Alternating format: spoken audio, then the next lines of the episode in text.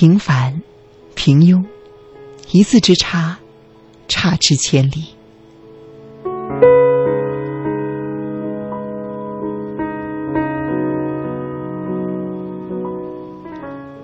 平凡的人敢于做梦，即使有的时候结果不尽人意；而平庸的人大多不敢做梦，怕输、怕苦、怕累，但是有一个堂而皇之的理由，就是顺其自然。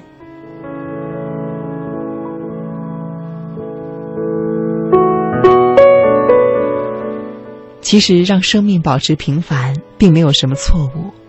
但是，如果让生命沦为平庸，那就有些遗憾了。那么，究竟是什么把我们一步一步推向了平庸呢？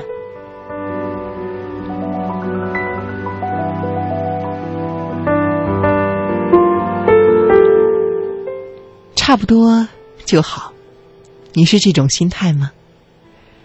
其实，很多的平庸和低成就都是自我设限的结果。自我设限是一个心理学术语，就是说，在自己的心里默认了一个高度，这个心理高度常常暗示自己，这件事情我肯定没有办法做好，所以为了获得心理上的救赎，我告诉自己，做到差不多就可以了。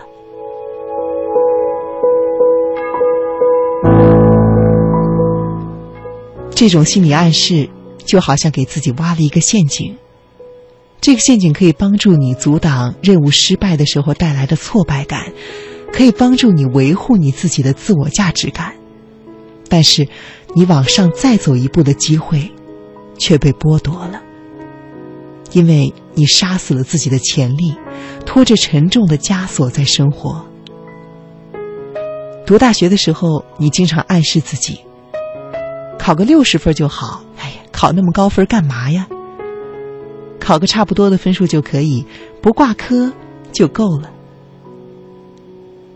毕业出来工作之后，你又开始暗示自己：“哎，差不多就好了，反正领导也不关心我的工作做得好不好，反正领导都不看重，我还在这瞎忙啥呢？”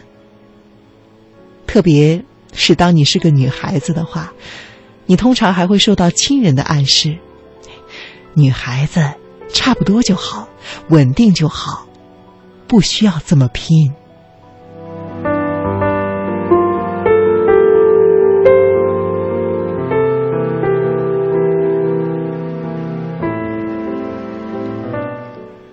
胡适先生写过一篇趣文，叫做《差不多先生传》。文章里虚构了一个叫做差不多先生的人物。这位先生有一句名言。凡事只要差不多就好了，何必太精明呢？而直到今天，我们很多人的身上还有差不多先生的影子。胡适写道：“差不多先生的相貌和你和我都差不多。他有一双眼睛，但是看得不很清楚；有两只耳朵，但是听得不很分明；有鼻子和嘴。”但是他对于气味和口味都很不讲究。他的脑子也不小，但是他的气性却很不精明。他的思想也很不细密。他的名誉越传越远，越久越大，无数的人都学他的榜样，于是人人都成了一个差不多先生。然而，中国从此就成了一个懒人国了。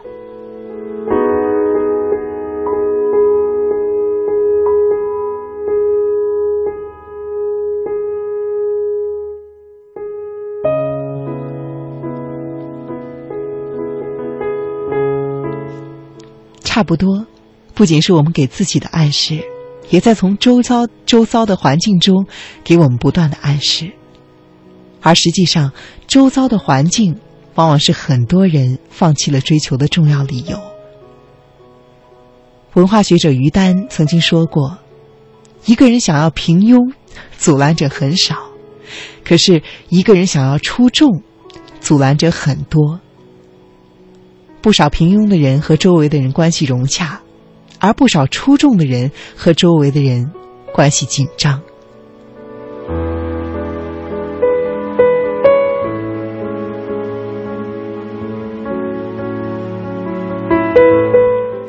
从求学的过程来看，一个年轻人进入一所不那么优秀的高校，在平庸的环境中，他对自己的标准可能会不由自主的降低，来适应周围人的看法，减少自身和环境的冲突。虽然说可能他当时只是高考失利，但是时间长了就成了温吞水煮青蛙，他再也变不成更好的自己了。而社会这个环境，又何尝不是如此呢？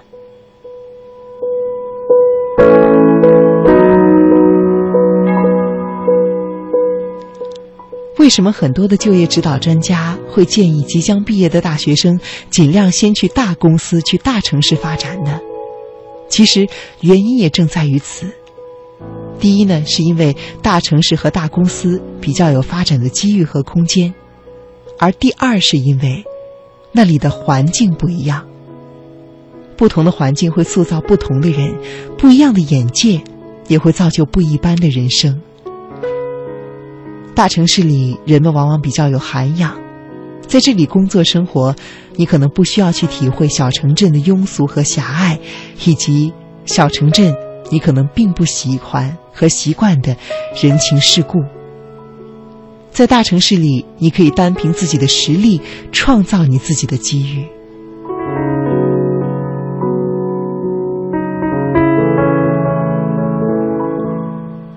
大城市里呢？多的是比你优秀的人，在这样一个客观环境中，你只会拼命的让自己不断的往上爬，让自己不掉队。你可以保证时刻的危机感。大城市里也有更加开阔的眼界，你可以通过参加不同的活动，参加不同的培训班，结识到各行各业的顶尖人士，从与他们的对话和交谈中拓宽自己的眼界。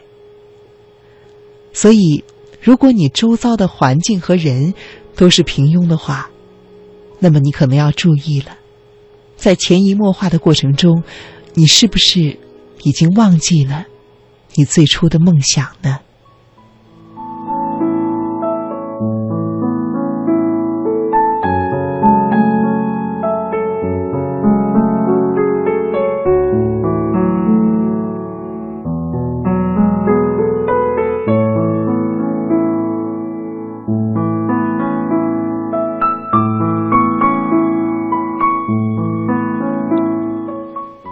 还有一个问题，你是不敢，还是不想呢？你是否有这样这样的一句口头禅？我想做，我知道什么是对的，可是我做不到，因为种种原因。这句话的意思是，你想实现某个目标，可是你还没有去做，就先否定自己，而且给自己找了一堆的理由来说服自己。你可曾想过，你到底是不敢去做，还是你压根儿就不想去做呢？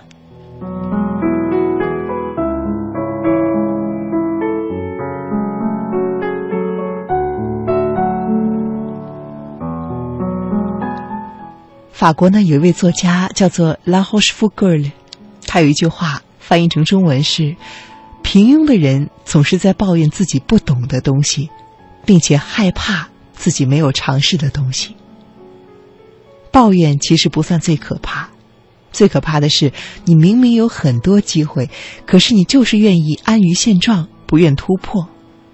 你连自己不懂什么都不知道，你只知道顺其自然这个借口。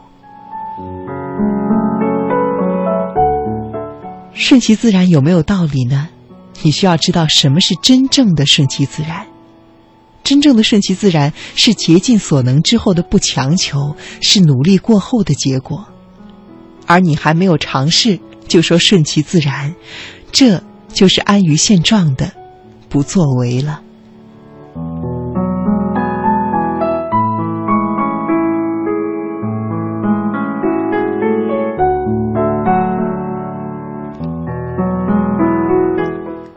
或许有几种方法可以帮你摆脱现在平庸的困扰。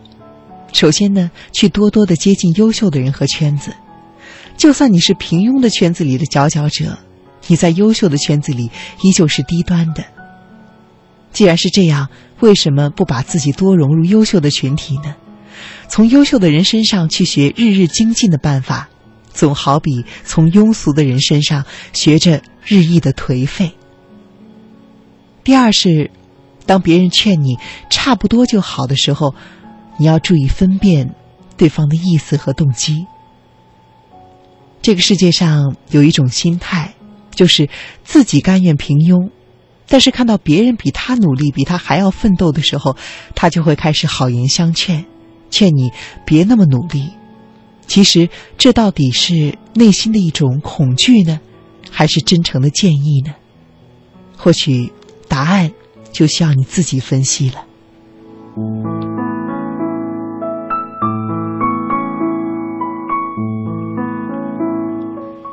第三呢是。当你突破自我设限的时候，要不断的给自己积极的心理暗示。其实心理暗示非常的重要，积极的心灵能够吸引你的财富、成功、快乐，还有健康；而消极的心态却是心灵的疾病和垃圾场。这样的心灵也会写在你的脸上，它会夺走你生活中已有的一切。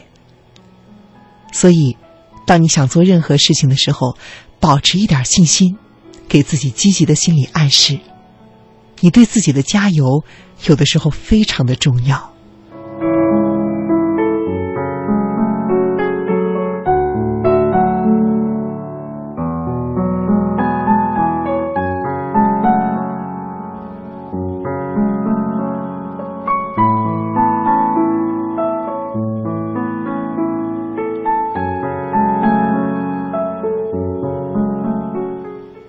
而第四个建议呢，你可以是先试着去做，再去想自己行不行。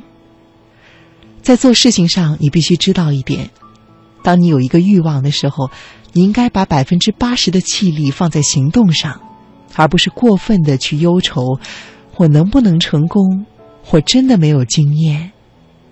如果你有这个时间，不如去行动，行动去看一看。年轻就是你最大的资本，因为你有尝试的机会。去行动，而不是去犹豫。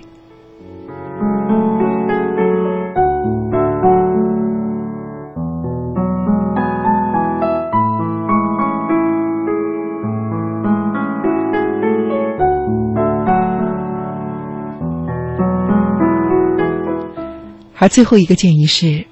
如果你要想突破对于自己自我的设限，你可以先从一些比较小的目标开始。这里呢是我个人的一个经验。以前呢我很害怕锻炼，尤其害怕跑步。后来呢因为作息时间睡觉呢经常比较晚，为了能够保证健康的身体，所以呢我开始学着跑步。刚开始呢只要跑一两公里，我就开始气喘吁吁。我在心里告诉自己，小时候我就不是跑步这块料，我终究是不能够完成跑步的。结果呢，有一天我在跑步的时候，有点忘记了我是从哪里开始跑的。结果因为是绕着圈跑啊，跑了几圈，我已经记不得我是不是已经达到了自己最难承受的那个位置了。后来呢，一看手上的计步器，我才发现。原来这一天我比平时多跑了一圈儿。那天走在回去的路上，我突然发现，其实好像也没有怎么着嘛。我也没有像自己想象的那样会坚持不下来，会觉得心悸，会觉得一天都没有力气。而后来的几天，我尝试着去慢慢的突破自己的限制，而今天我已经能够做到每天早上起来。都跑个四五公里，还不会觉得特别的疲惫了。限制就是这样一点一点的突破的。当你发现你可以从这小小的限制的突破中获得成就感，那么人生中很多其他的你很恐惧的限制，是不是也没有你想象的那么困难呢？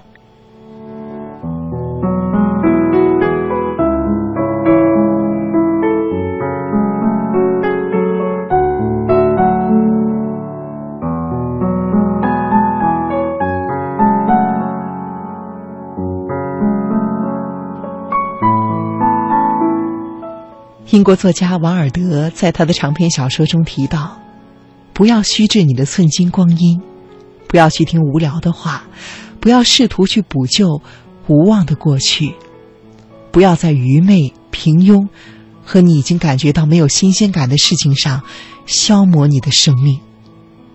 这些东西都是病态的目标和虚假的自我陶醉。生活吧。”过属于你自己的奇妙的生活，一点一滴都不要浪费。这句话，我也想送给电波前的你。